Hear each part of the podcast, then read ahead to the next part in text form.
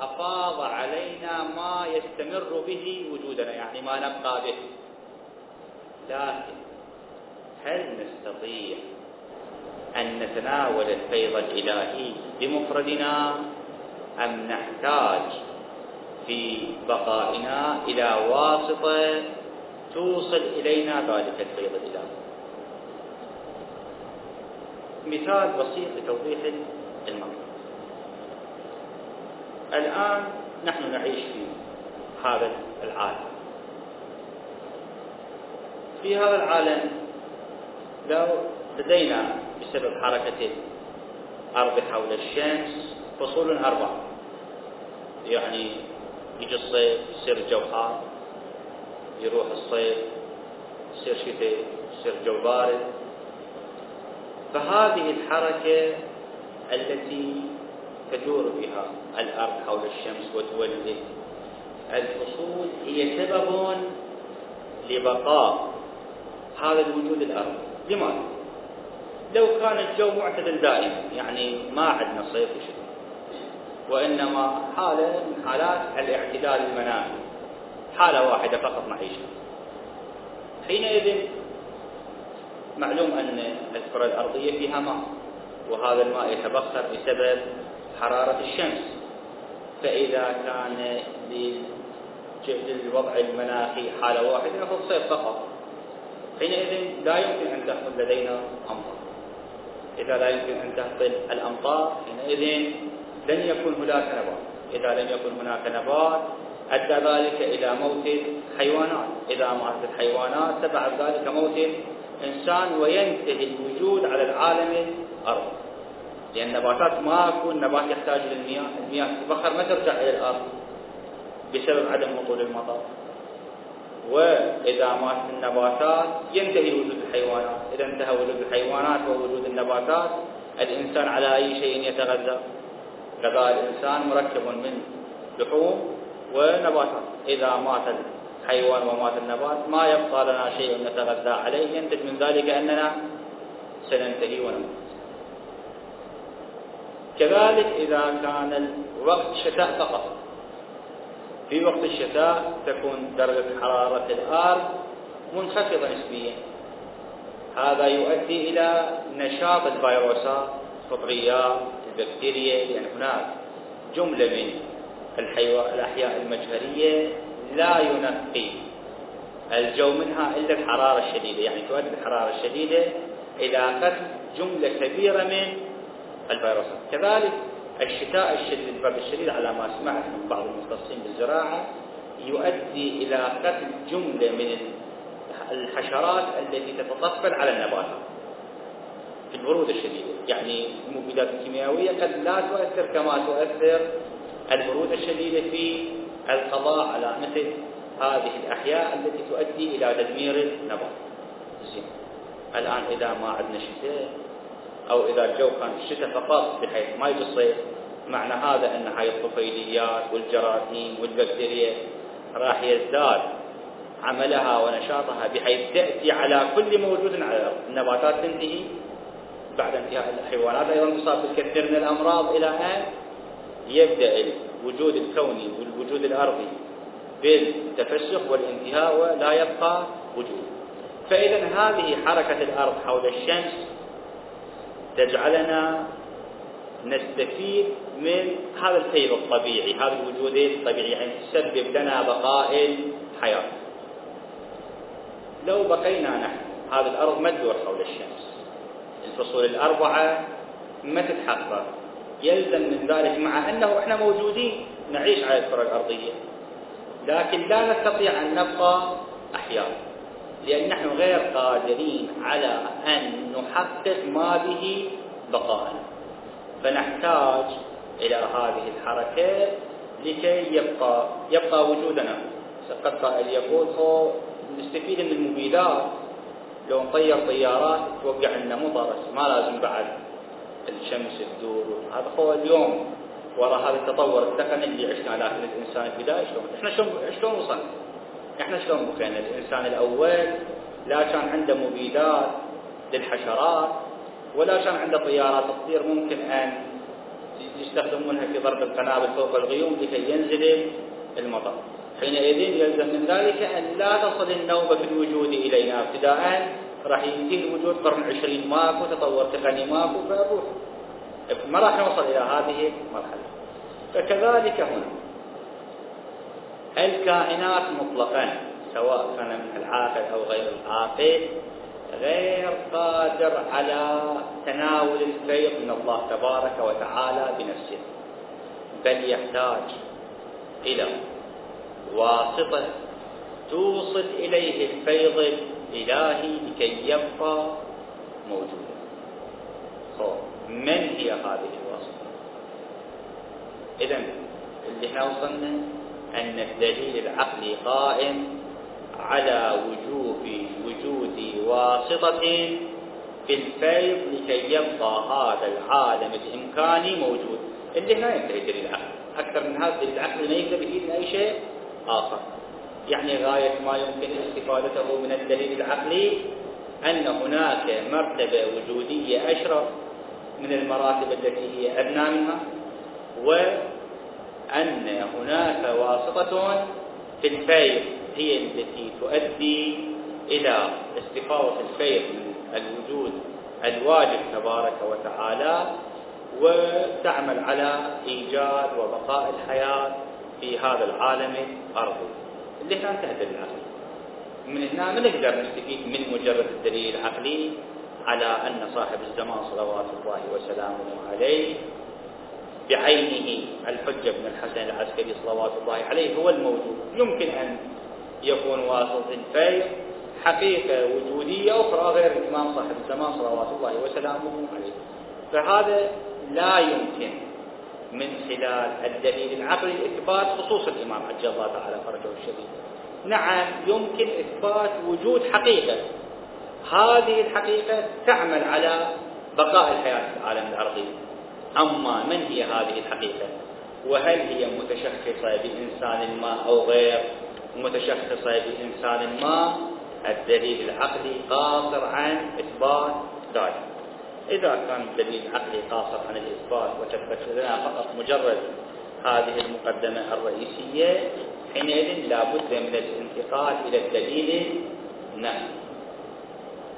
لا بد من أن ننتقل إلى الدليل النقلي لنرى هل أن الدليل النقلي.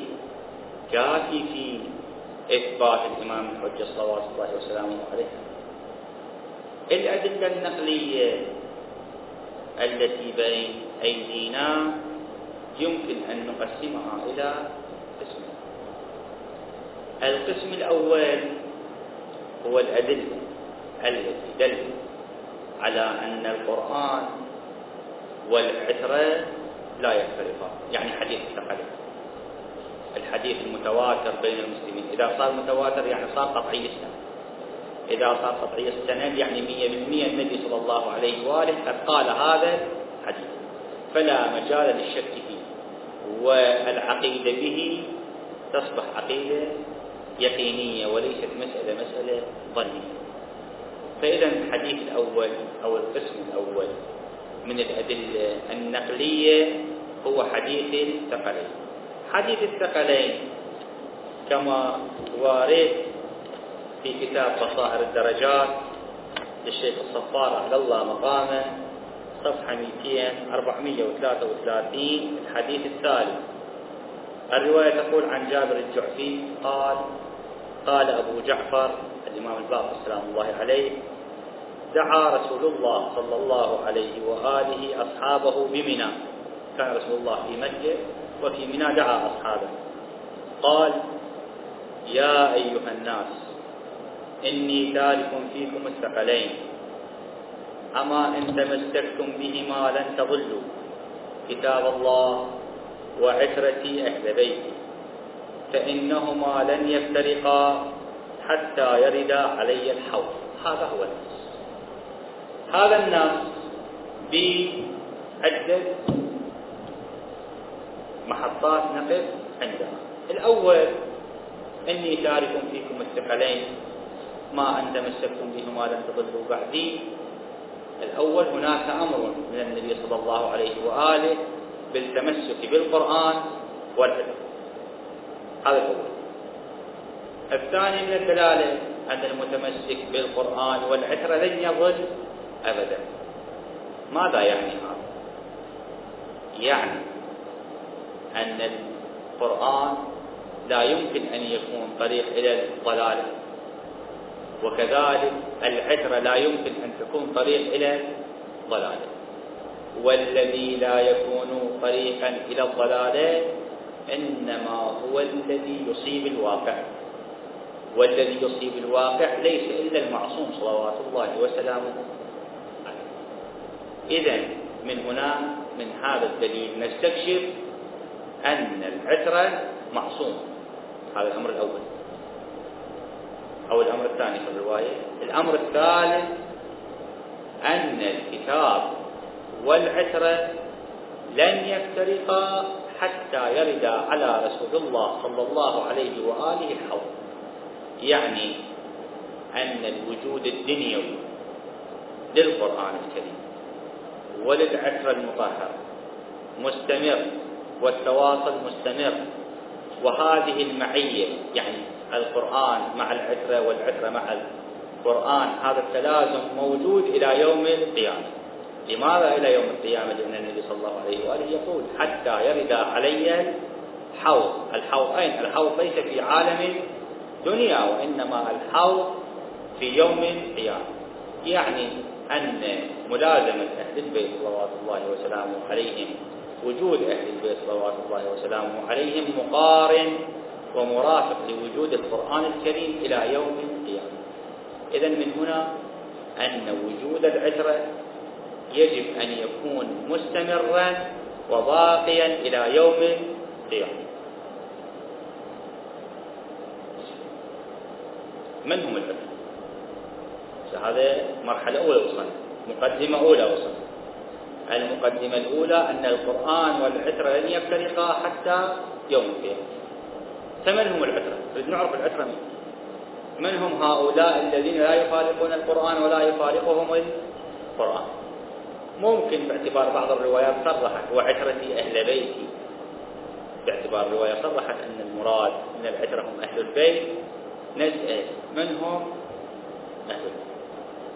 هل أن أهل بيت النبي صلى الله عليه وآله الذين لا يفارقون القرآن ولا يفارقهم القرآن.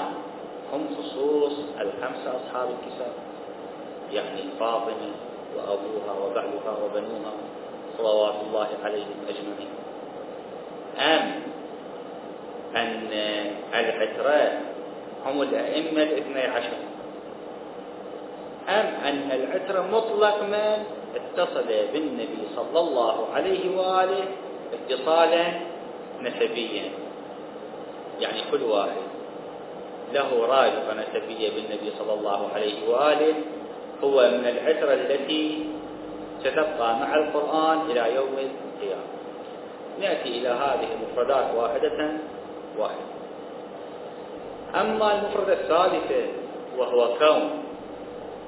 أن الذي يبقى مع القرآن مطلق أقارب النبي صلى الله عليه وآله فهو معلوم البطلان لماذا؟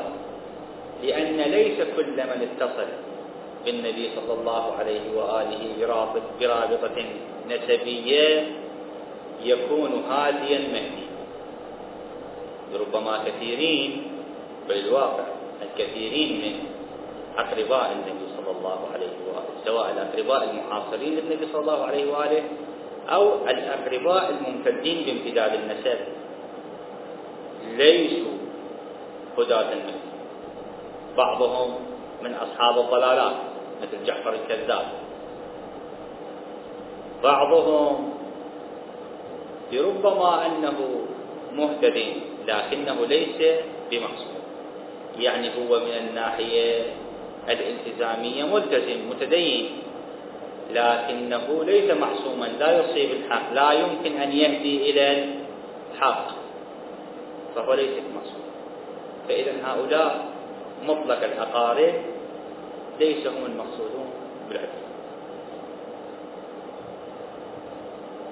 والاحتمال الأول الاختصاص بأصحاب الكتاب صلوات الله وسلامه عليهم فإن أصحاب الكتاب صلوات الله عليهم هداة مهديين. هذا مسلم لمقام عصمتهم صلوات الله عليهم أجمعين. لكن ليسوا هم فقط. مو نقول ليسوا هم إذا قلنا ليسوا هم يعني ننفي أنهم عدوى لا هم العدوى لكن ليسوا هم فقط. والدليل أن القرآن في وجوده الدنيوي لا يزال موجود. نحن الآن القرآن بين أيدينا هذا ما بين الدفتين كتاب الله الذي يقرأ في آناء الليل وأطراف النهار. هذا الكتاب العزيز كتاب الله هو القرآن. لكن أصحاب الكتاب صلوات الله وسلامه عليهم أجمعين قد غادروا الحياة الدنيا. رسول الله صلى الله عليه وآله أمير المؤمنين سيد الزهراء الحسنين صلوات الله وسلامه عليهما. قد انتقل إلى العالم الآخر. قد تحرر من قيود الدنيا. فإذا ليس المقصود فقط أصحاب الكتاب. فينحصر الأمر إذن بالأئمة الاثنى إحنا ما عندنا بعد احتمال آخر. احتمال أن يكون أهل البيت وناس غير هؤلاء الذين ذكرناهم لا يوجد مثل هذا الاحتمال إذا واحد يقدر يلقى احتمال حتى ندرس هذا الاحتمال. فإذا القضية محصورة بالحصر العقلي. أما أن يكونون أصحاب الكتاب فقط أو الأئمة الاثنا عشر أو مطلق أقارب النبي صلى الله عليه وآله. وأثبتنا أن الاحتمالين الأول والثاني مردودين. أما الأول والثالث. أما الثالث فباعتبار ليس مطلق أقارب النبي معصوم والاحتمال الأول باعتبار أن أهل الكساء وإن كانوا معصومين إلا أنهم لم يبقوا في هذا العالم الدنيوي فلم يبقى إلا الأئمة الاثنى عشر. فحينئذ نرجع إلى النصوص الدالة على الأئمة صلوات الله وسلامه عليهم فنجد أن الإمام أن الأئمة صلوات الله عليهم من أمير المؤمنين إلى الإمام العسكري صلوات الله وسلامه عليه قد غادروا الحياة الدنيا فانحصر الأمر بالإمام الحجة صلوات الله وسلامه عليه. إذا ما بعد الإمام العسكري عليه السلام الذي بقى في هذه الدنيا مع القرآن وهو الذي يحقق أنهما لن يفترقا حتى يردا علي الحوض الإمام الحجة صلوات الله وسلامه عليه. هذا من الدليل النقلي الأول.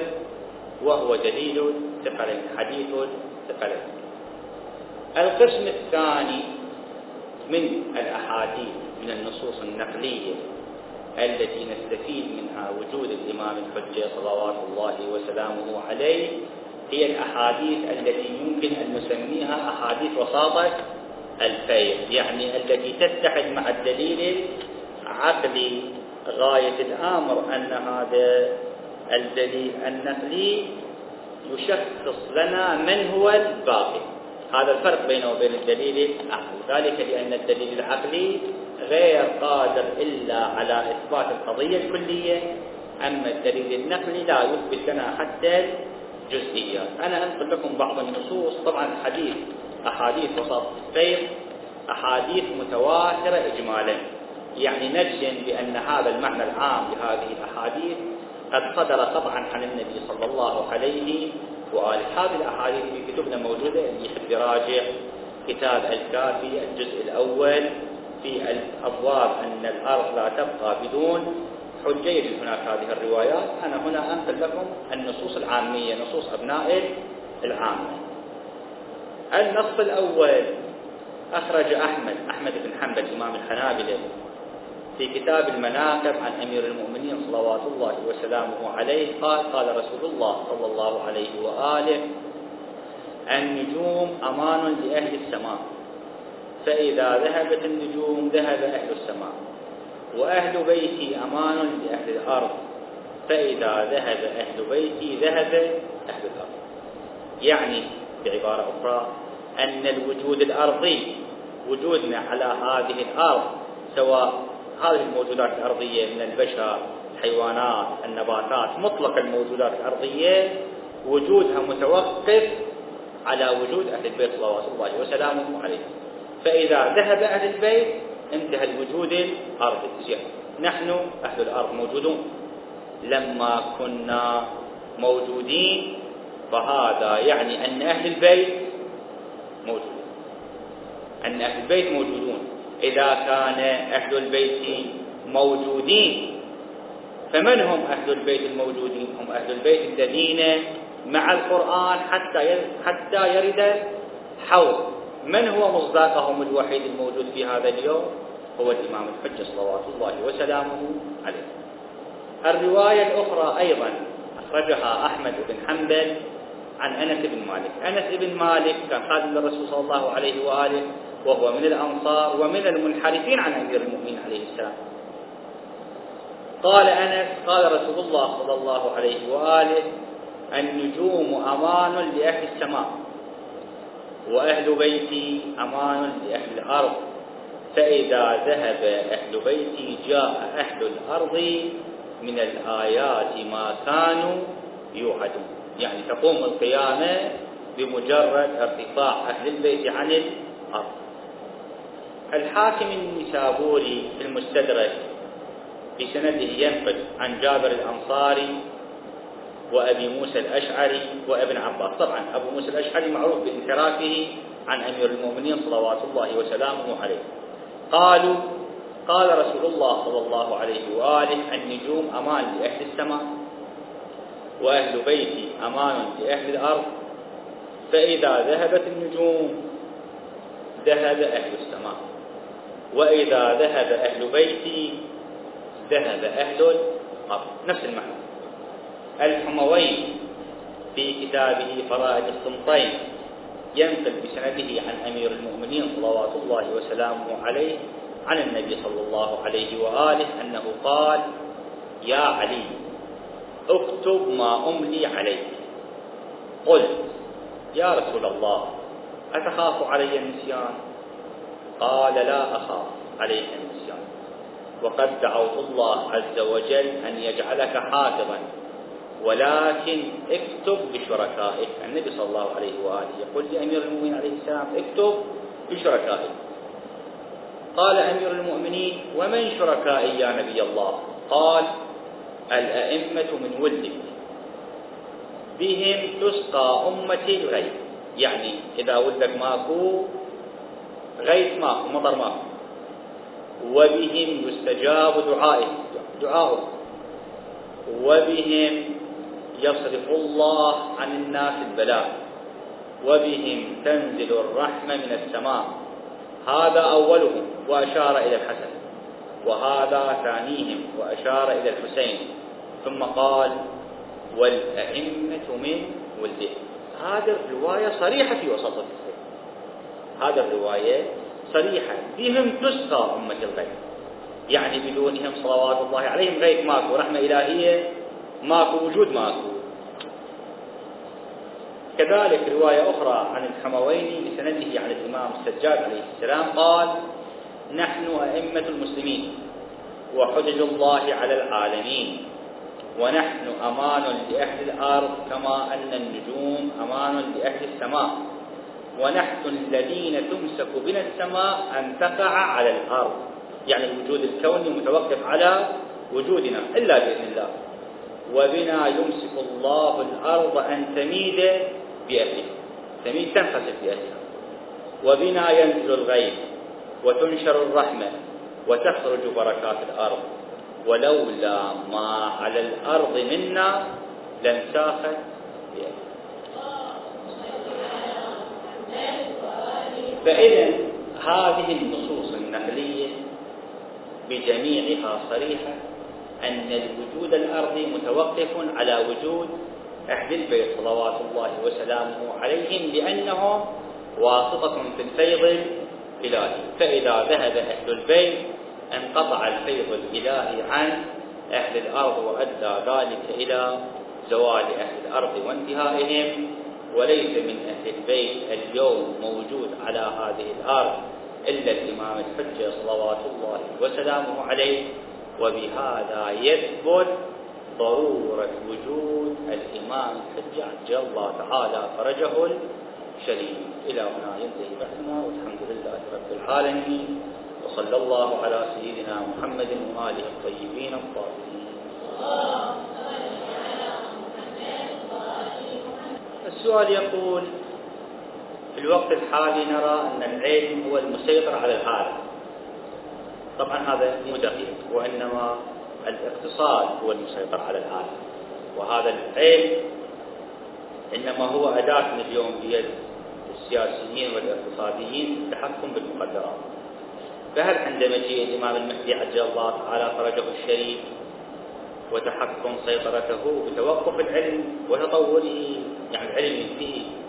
أو يأتي بعلم يطغى على علم الإنسان الحالي والآتي واكتشافاته وخصوصا ما يكتشف الغرب حاليا مما نجهله نحن المسلمين الروايات الشريفة في قضية الإمام المهدي صلوات الله وسلامه عليه تنص على أن العلم الذي جاء به الأنبياء صلوات الله وسلامه عليهم إلى زمن النبي صلى الله عليه وآله إنما هو حقان من العلم. والعلم على سبعة وعشرين حق. يعني كأنما العلوم تنقسم إلى سبعة وعشرين قسم. الموجود منها لحد الآن قسمين فقط وهناك خمسة وعشرين قسم لا تزال غير موجودة. فإذا ظهر الإمام صلوات الله وسلامه عليه أخرج الخمسة وعشرين حرفا الأخرى. يعني سيكون زمن الظهور الشريف زمن ثورة علمية هائلة لم يشهدها تاريخ الإنسانية من قبل. والسبب في ذلك أن الإمام صلوات الله وسلامه عليه سيظهر العلوم على أتمها بل في الروايات أن الإمام صلوات الله عليه إذا ظهر مر بيده على رؤوس العباد فكملت علومهم يعني القدرات الإدراكية للإنسان راح تكون أكثر فإذا ماكو حالة إلغاء للعلم وإنما سيكون هناك علم جم لا يمكن لنا أن نتصور. السؤال يقول ما الفرق بين الدليل العقلي والدليل النقلي؟ الدليل النقلي هو الدليل الذي جاءنا عن المعصوم عليه يعني حدثنا فلان عن فلان عن فلان عن رسول الله صلى الله عليه وآله. هذا يكون دليل يعني نقل, نقل لنا عن المعصوم عليه السلام. الدليل العقلي لا. بدون مسألة نقل عن المعصوم. يعني قضية الإدراك للقضايا الكلية القضايا الكونية الكلية. فهذا هو الفرق بين الدليلين. سؤال يقول قد شوهد وسمع في كثير من أسباب الاضطرار والحاجة مع صدق ولائهم وإقرارهم بالإيمان كانوا في موقع العجز والالتماس والشكوى لكنهم لم يروا أثر الإجابة أو كشف بلية أولا الله تبارك وتعالى يقول ادعوني أستجب لكم. لكن استجابة الدعاء مشروطة بشروط الشروط إحنا ما نعرفها. ما هي الشروط التي ما هي الشروط التي يجب توفرها لكي يستجاب الدعاء؟ هذا لا نعلم به. قد تكون هناك موانع في نفس الشخص. يعني هذا الشخص ليست له أهلية أن الله تبارك وتعالى يستجيب دعاءه. مو بالضرورة أنه ملتزم ومؤمن ومتدين قد تكون عنده قطيعة رحم.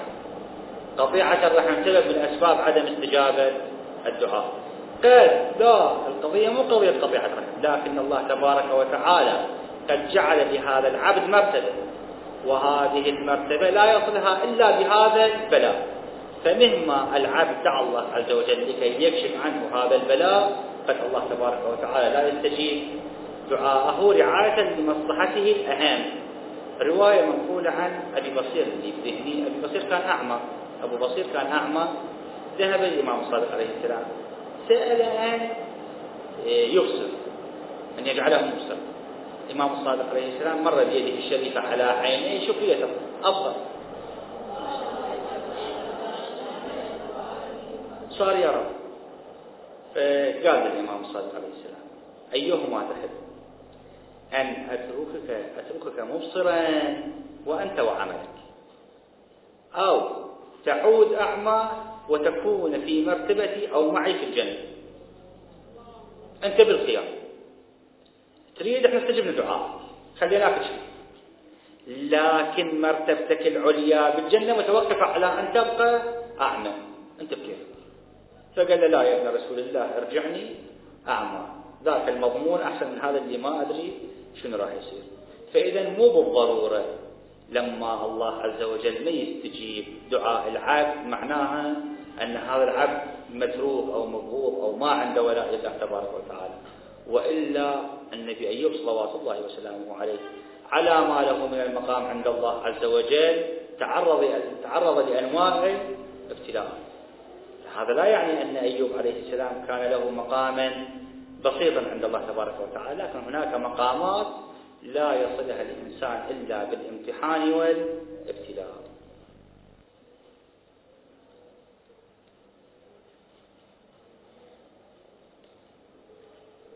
من هو الرجل الذي كان يؤذي الزائرين من أبناء العامة؟ وقد قال له الإمام الحجة إلى متى تؤذي زواري؟ وأين هو في كربلاء؟ في هذا أسئلة من أسئلة المسابقة ما يخاف هذا كان من أبناء العامة من خدام عسكرية والمكان هو في سرداب الغيبة. زين من هو العالم الذي تحير في مسألة وقد خاطبه الإمام أمير المؤمنين وقال له اذهب واسأل عن هذه المسألة؟ الحجة بن الحسن وهو في مسجد الكوفة. ما أدري من هو. يعني ناسي من هو بس ما أدري يمكن المقدس الأردبيلي اللي هاي شنو يكون حيكم مسألة المسابقة؟ هاي الشكل.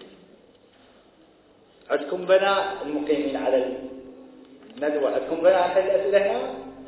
لا ما أعرف. بعد ما دام الحكومة ما عندها بناء إحنا ما نقدر نتجاوز الحكومة زين.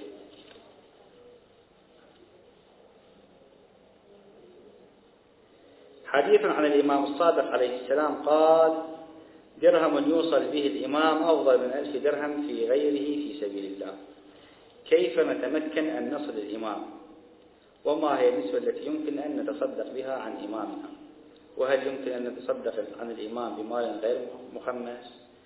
أولا الوصول إلى الإمام صلوات الله وسلامه عليه عن طريق امتثال أوامره. إنما الصادق في الولاء هو من يتبع أوامرهم صلوات الله وسلامه عليه. المقدار الذي يتصدق به عن الإمام هذا متروك في حال المكلف إيش قد يقدر هو يتصدق؟ بعد ما بيفك قدر خاص إنما هي قضية من قضايا ارتباط الإمام صلوات الله وسلامه عليه. هل نتصدق عن الإمام بغير بمال غير مخمس؟ يعني نرجع فلوس سعدين قل له قاعد نصدق نيابة عنه. من نصدق؟ كن نصدق من أموالنا. مو نصدق من أمواله. لأن هذا الخمس أما أن يكون سهم للسادة يعني مو قصدي يعني. لو شيء أحسن شو الجزء أحسن؟ أما أن نصدق من أموال السادة فهي مو أموالنا. أو نصدق من أموال الإمام صلوات الله وسلامه عليه. يعني قاعد نصدق عنه بأمواله هو ما صار فينا إحنا من عندنا شيء. ما يصير صدقة من عندنا بعد. أن نتصدق من أموالنا نحن. يا علي واعلم. حديث عن النبي صلى الله عليه وسلم. يا علي واعلم أن أعجب الناس إيمانا وأعظمهم يقينا قوم يكونون في آخر الزمان لن يلحقوا النبي وحجب عنهم الحجة. فآمنوا بسواد على بياض السؤال فما معنى لم يلحقوا النبي؟ يعني لم يدركوا عصر النبي صلى الله عليه وآله. يعني ما شافوا النبي لم يلحقوا يعني لم يدركوا عصر النبي صلى الله عليه وآله. وحجب عنهم الحجة حجب الحجة صلى الله وسلم عليه إنما كان في عهد الغيبتين. يعني ما بعد زمان الإمام العسكري صلوات الله وسلامه عليه. وآمنوا بسواد على بياض. يعني هذه قضية نقل الروايات المكتوبة السؤال هكذا. نقاط الافتراق بين محاضرة الأمس في منشأ العقيدة في الإمام المهدي عليه السلام. لأن الأساتذة الأفاضل سماحة السيد علاء والسيد رياض متفضلين أن الدليل العقلي على وجود العقيدة المهدوية في الإسلام كعقيدة راسخة وعلى وجوب معرفة الإمام. نعم إحنا ما قلنا أن الدليل العقلي لا يدل على وجود الإمام. قلنا بأن الدليل العقلي يدل على إمكان الأشرف ومن طريق ومن دليل إمكان الأشرف نثبت وجود الإمام. الإمام مطلقا مو خصوص الإمام الحجة عجل الله تعالى فرجه الشريف. لا. مطلق الإمام يعني مرتبة الإمام. مرتبة الإمامة تثبت بقاعدة إمكان الأشد كذلك بقاعدة واسطة الفيض نثبت وجوب وجود واسطة توصل إلينا الفيض الإلهي وهذه الأدلة النقلية قد ثبتت أن أهل البيت صلوات الله وسلامه عليهم هم الواسطة مو شخص آخر مو إنسان آخر مو وجود آخر هو واسطة الفيض الإلهي. نعم. الدليل العقلي يدل على وجوب إقامة الإمام. لماذا؟ لما قدمنا بالأمس من قاعدة اللغة. لا أدري اللغة من قاعدة اللغة. أن قاعدة اللغة تقول أن الله لطيف بعباده. ومقتضى اللغة أن يهيئ لهم الأسباب التي تقربهم من امتثال التكاليف وإبعادهم عن المعاصي. وهذا الطريق منحصر بالحجة الذي يقيمه الله تعالى على من للعباد وهذا الحجة تارة يكون نبيا وأخرى يكون إماما. فإذا الدليل العقلي قائم على وجوب وجود الإمام. ولا يمكننا أن نستفيد من الإمام. ونحقق هذا اللطف الموجود في الإمام عبد الله. فقال فرجه الشريف في الإمام المهدي وبقية المعصومين صلوات الله وسلامه عليهم إلا بمعرفتهم. لأن إحنا إذا ما نعرف الإمام منو ما نقدر نروح ناخذ منه أحكام الشريعة. إذا ما ندري هل أن الإمام الذي هو محط قاعدة اللغة أمير المؤمنين عليه السلام لو أبو بكر بن أبي قحافة إذا ما ندري يجوز نروح لأبو بكر ناخذ من عنده أحكام الدين. فإذا لابد من معرفة الإمام لكي نقترب من الامتثال ونبتعد عن المعصية. ماكو تقاطع بين ما قدمته أنا وما قدمه الأساتذة الفاضلين غاية الأمر أن الدليل العقلي يثبت يثبت القضية كلية. أن هناك إمام. أن هناك واسطة في الفيض. لكن من هو؟ ابن من؟ وين عاش؟ متى وجد؟ في أي أرض؟ هذا الدليل العقلي غير قادر على كشف لأن الدليل العقلي إنما يكشف الأمور الكلية والأمور الجزئية منوطة بالأدلة النقلية.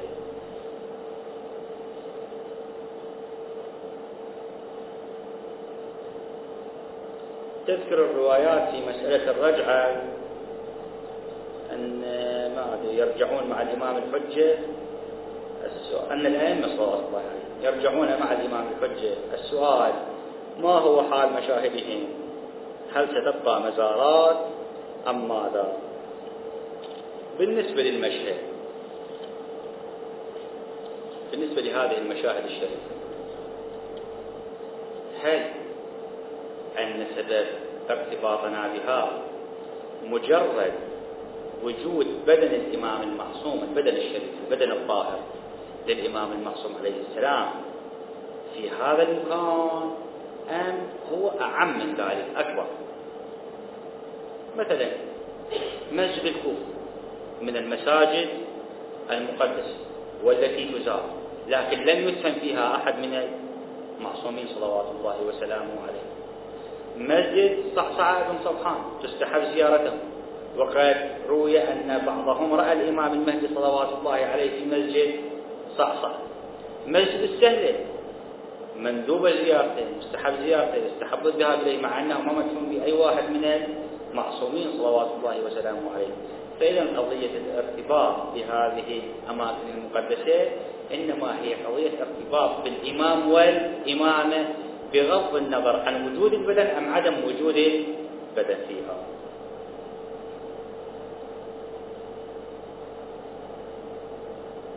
ما معنى قول أمير المؤمنين عليه السلام في فضلة البيان أنا الأول وأنا الآخر وأنا الظاهر وأنا الباطن؟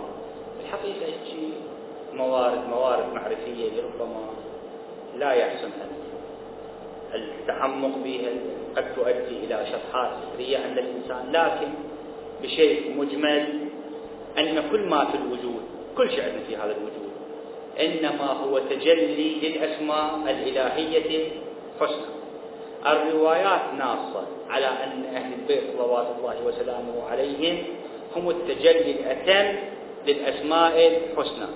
بعض الروايات تنص وتخاطب الأئمة صلوات الله وسلامه عليهم بأنهم هم الأسماء الحسنى.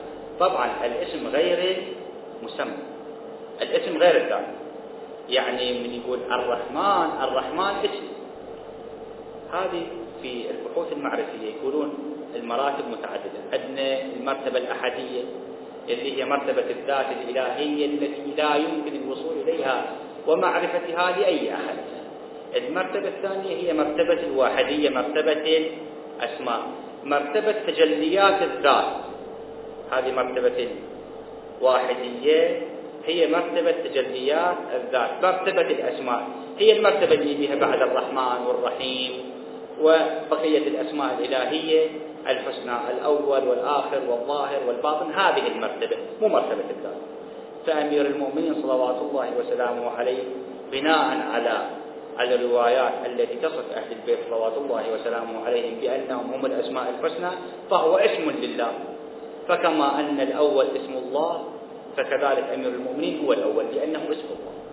كما أن الآخر هو اسم الله فكذلك أمير المؤمنين عليه السلام هو اسم الله فهو الآخر كما أن الظاهر اسم الله فكذا أمير المؤمنين اسم الله فهو الظاهر وكذلك بالنسبة للباطن.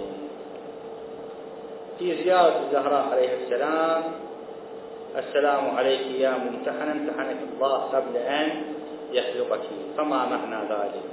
معنى الامتحان يختلف فالامتحان تارة يكون بمعنى الاختبار وأخرى يكون الامتحان بمعنى إعطاء مراتب. وإذا ابتلى إبراهيم ربه بكلمات فأتمهن ابتلى ابتلى تارة يكون بمعنى الامتحان والاختبار وتارة, وتارة يكون بمعنى إعطاء مرتبة بالنسبة لي شخصا كعقيدتي أنا ما أنا بعد ما لي علاقة باللفظ أو بآراء الآخرين إلي أنا كعقيدة أن الزهراء صلوات الله وسلامه عليها أعلى وأسمى وأكبر من قضية الاختبارات. وإنما هذا بمعنى إعطاء مراتب والحمد لله رب العالمين وصلى الله على سيدنا محمد وآله الطاهرين.